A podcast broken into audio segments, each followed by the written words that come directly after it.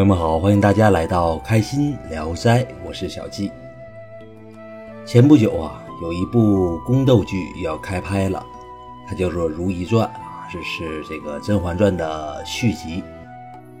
那正因为它是《甄嬛传》的续集啊，所以呢，很多的朋友呢对这部剧呢是相当的期待。但是期待的同时啊，又认为啊，这部剧呢很难再超越《甄嬛传》了。因为《甄嬛传》呢实在是太经典了，经典到什么程度呢？经典到在《甄嬛传》之后，很少有呃导演再敢拍这种宫斗题材的这样的一些。电视剧了，因为《甄嬛传》呢，无论是从呃演员的选择、角色的塑造、人物的造型、呃故事情节、语言等等等等方面，都很难被超越。那既然很难被超越，那你就极少有人啊，有导演在拍这样的一个题材了。但是呢，我说极少，可不是说没有。在此之后呢，有两个非常著名的啊宫斗剧，但是呢推推出之后呢，也是啊一样被吐槽。一个是《武则天传奇》啊，有有些这个呃地方叫《武媚娘传奇》，还有一部就是《甄嬛传》的原班人马啊所演的那部《芈月传》啊，都没有这个《甄嬛传》经典。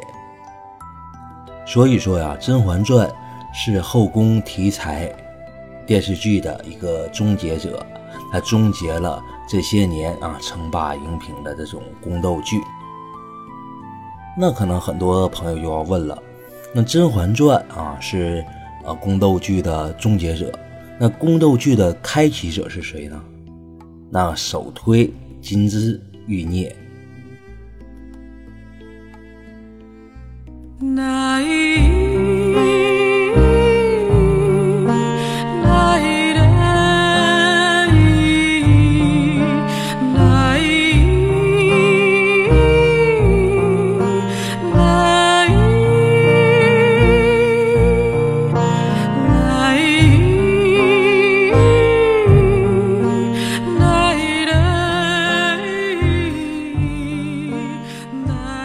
说到《金枝玉孽》的话呀，呃，当时呃一经播出，它的这个火爆程度啊，不次于我们后来的这个《甄嬛传》，当时真的是火的一塌糊涂。那为什么火呀？因为当时啊，在《金枝玉孽》之前呢，根本就没有真正意义上的那种宫斗剧。我们看，在《金枝玉孽》之前啊。出现的啊清宫剧啊，咱也别说清宫剧啊，就是一些古装的电视剧，一般分两种啊，一种是正说，一种是戏说啊。正说的，比如说康熙王朝、雍正王朝，后来的乾隆王朝，这样是正说。但是这里有没有宫斗啊？可能会有点啊，但是嫔妃们啊的宫斗呢，也是为了衬托这个皇上的英明啊，或者皇上的性格啊。所以这些宫斗啊，在这个整个的一部剧里，它不是主线，可能会出现一两集，啊，也就最多了。那细说呢？细说呀，我们要举一些例子了啊，比如说啊，细说乾隆，比如说啊，这个康熙微服私访记，啊，铁齿铜牙纪晓岚啊，这样都属于细说系列的。但是我们发现个问题啊。这样细说的电视剧啊，皇上是跟你谈谈情说爱了，但是跟谁呀？是跟宫外的一些人呐。人家皇上都不在家了，你你妃子斗什么呀？所以这些电视剧里也没有啊真正意义上的宫斗。所以啊，《金枝玉孽》一推出啊，使我们眼前一亮啊，原来这个电视剧还有这种类型的。一看这些后宫的嫔妃们啊，尔虞我诈啊，步步算计啊，勾心斗角呀。而且呢，在 TVB 这些老演员、老戏骨，还有一些当红花旦的这些演绎下，啊，这些情节演绎的特别的精彩。那这部剧明星大腕也多啊，比如说邓萃雯、呃黎姿、佘诗曼，还有一些呃黄金配角啊。所以这部剧呢，真的是特别的成功。那既然火了，那跟风之作就上来了。比如说啊，他们自己啊，TVB 自己拍的《宫心计》，还有啊《金枝欲孽》的第二部。当然了，还有其他的一些啊演员拍的，比如说《美人心计》，比如说《宫》等等等等的啊。当然了，这些电视剧啊，在当时都没有超越《金枝欲孽》。所以《金枝欲孽》呢，真的是一部非常非常好的电视剧。那好到什么程度啊？可以这么说呀，如果没有《金枝欲孽》的话，那就没有后来的《甄嬛传》。那为什么这么说呢？因为当时啊，这个《金枝欲孽》一推出，除了带动了电视剧，还带动了网络小说啊，网络小说的这个宫斗题材啊，特别的火爆。那《甄嬛传》呢，也是在这个大背景之下啊产生的。那我为什么这么说呀？因为《甄嬛传》啊有很多的地方，它是借鉴了《金枝欲孽》。呃，比如说角色的设置方面啊，故事情节方面啊，等等等等。那我们今天呢，就要和大家一起来探讨一下《金枝欲孽》和《甄嬛传》。当中有哪些相似的地方？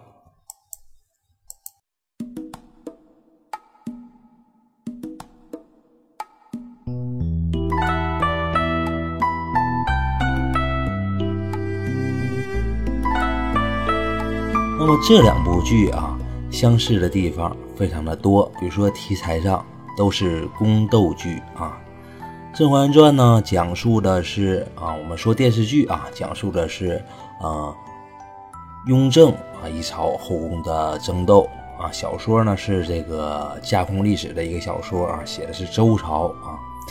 那《金枝欲孽》呢，讲的是清嘉庆年间啊发生的一段后宫风云啊，写的呢剧情呢也是非常的好啊，非常的紧凑。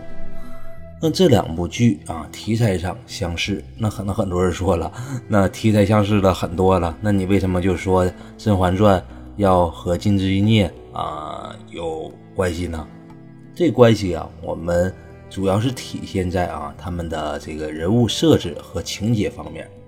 那先说人物设置啊，《甄嬛传》我们都知道啊，有两个非常重要的反面人物。啊，一个是华妃，一个是皇后。那华妃呢是非常嚣张的啊，非常的外露这样的一个形象。那《金枝欲孽》里啊，有一位如妃啊，也是非常的嚣张，不把皇后放在眼里。那除了这个妃子之外呢，还有就是皇后。那这两部剧的皇后啊，她的性格。也是这样啊！一开始的时候啊，都认为皇后是一个非常正面的一个人物啊，这个端庄、成熟、母仪天下是这样的一个形象。但是呢，随着剧情的发展啊，这两部剧里的皇后是整个啊这些后宫女人里最坏的一位。呃，《甄嬛传》里的皇后是这样，《金枝欲孽》里的皇后呢，同样也是这样。那除了这两个角色之外呢，还有没有啊？有啊，比如说这两部剧里都有一个太医，这个太医啊，非常的有意思啊。《甄嬛传》里这个太医是温实初，然后那个《金枝欲孽》里的这个太医是孙白杨。那这两位太医啊，都是医术呢比较的高超，而且呢和后宫的妃子呢也是纠缠不清的。那这两位太医的性格呢，也是比较的。呃，温柔一些，比较的温啊。那么说完人物设置上的相似，我们来说说它情节上有什么相似的地方。比如说啊，这个《甄嬛传》啊，华妃出场没有多久，她呢就赏了夏冬春一丈红啊，这是啊她一出场的一个重头戏。那么《金枝欲孽》里啊。这个如妃啊，第一场戏就是啊，如妃杀死了啊一个宫女啊，应该是一个宫女，她勾引皇上啊，就被如妃给干掉了。所以呢，这两个人呢，一出场啊，就是给别人一个下马威。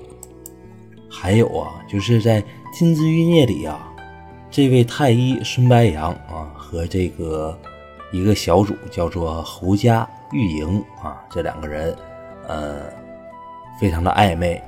简单的说呢，就是这个太医啊，就看上了这个小主啊，这个侯家玉莹。那侯家玉莹呢，利用了这一点啊，使自己呢有了身孕啊，怀了呃孙白杨的孩子啊，来冒充皇上的孩子。那这个情节大家一听，这不就是和呃《甄嬛传》里温实初和沈眉庄这一段一样吗？所不同的是什么呢？只不过是这个沈眉庄啊，是一个正面人物啊。虽然说啊是拿这个酒啊这个勾引了温实初，但是呢，这两个人后来呃也是两情相悦啊。所以这样的一个人物设置，情节上的设置也是啊非常的啊类似的。那像这样的例子啊非常的多啊，在这里呢就不一一的列举了。那说到这儿啊，那可能很多的朋友都说了。那这两部剧这么的相似，那是不是《甄嬛传》就抄袭了《金枝欲孽》呢？那也不能这么说啊。为什么呢？因为这属于情节上的一些借鉴啊，也不能说这部剧啊演了，我这里这部剧就不能有类似的情节。而且这两部剧啊，刚才我只是说相同的方面，它还有很多不同的地方。比如说啊，这个。这两部剧的主线就是不一样的，《甄嬛传》啊，它主线呢非常的清晰啊，就是甄嬛啊从入宫开始啊，一直奋斗到最后啊，打倒了所有的敌人啊，自己呢当上了太后，是这样的一部呃一个主线。那《金枝玉孽》呢，它不是这样啊。这部剧啊，单看这个名字啊，就有深有意义啊，说的这些女人呐有欲望。但这个欲望是一个非常不好的东西啊，欲孽嘛是这样，所以呢，我们看这个剧情啊，小主和小主之间，就是些贵人和贵人之间争斗啊，或者是这个妃子和皇后之间争斗，皇后和小主之间啊这些斗争，但是不管怎么斗争，不管怎么错综复杂啊，最后呢，一个天理教叛乱啊。很多人都在这场叛乱当中啊死去了，所以是这样的一个情节。那这是这两部剧啊所讲述的主线是不一样的。那第二点呢，人物上设置，刚才我们讲相似的地方，还有一些不相似的地方。《甄嬛传》我们看了啊，好人就是好人，坏人就是坏人啊。好人甄嬛啊算一个。当然了，我是说电视剧当中的这个甄嬛啊，是呃被洗白的这样的。原著当中甄嬛呢也不是什么好鸟啊。那还有谁呢？还有就比如说呃静妃、端妃，呃这个燕常在，也就是那个叶澜依、果郡王温实初啊、崔景熙，这些是好人集团的。嗯，沈眉庄也算在内。那坏人呢？华妃、皇后啊，安陵容、曹贵人、丽嫔等等等等，这些都是坏人堆里的，所以好坏我们啊都能看出来，这个人是好人，这个人是坏人。但是金枝玉孽可不是这样啊，这里我们说谁是好人呢？谁好人？没有什么是好人，但是这些人呢做坏事呢都有一些啊原因，都。我们我们不能说是情有可原，但是呢，都有自己的一些理由在里。所以这部剧演的啊，所有的这些后宫的嫔妃们，都为了自己啊的一些利益、一些目的啊，在这里争斗，斗得你来我去啊，死去活来啊，都是这样。所以这个也是啊，这两部剧很不同的一个地方。所以啊，我们说。《甄嬛传》啊，虽然说有些情节、人物上的一些设置啊，都呃和《金枝欲孽》极其相似，但是呢，没有人说呃《甄嬛传》啊就是抄袭了《金枝欲孽》。但是《甄嬛传》的的确确的啊，它是陷入了抄袭的一个危机。那我们说《甄嬛传》抄袭了啥呀？他抄袭了一部小说啊，一部名著叫《红楼梦》。那《甄嬛传》又和《红楼梦》有什么样的一个关系呢？我们下回再说。谢谢大家收听今天的开心聊斋，我们下次再见。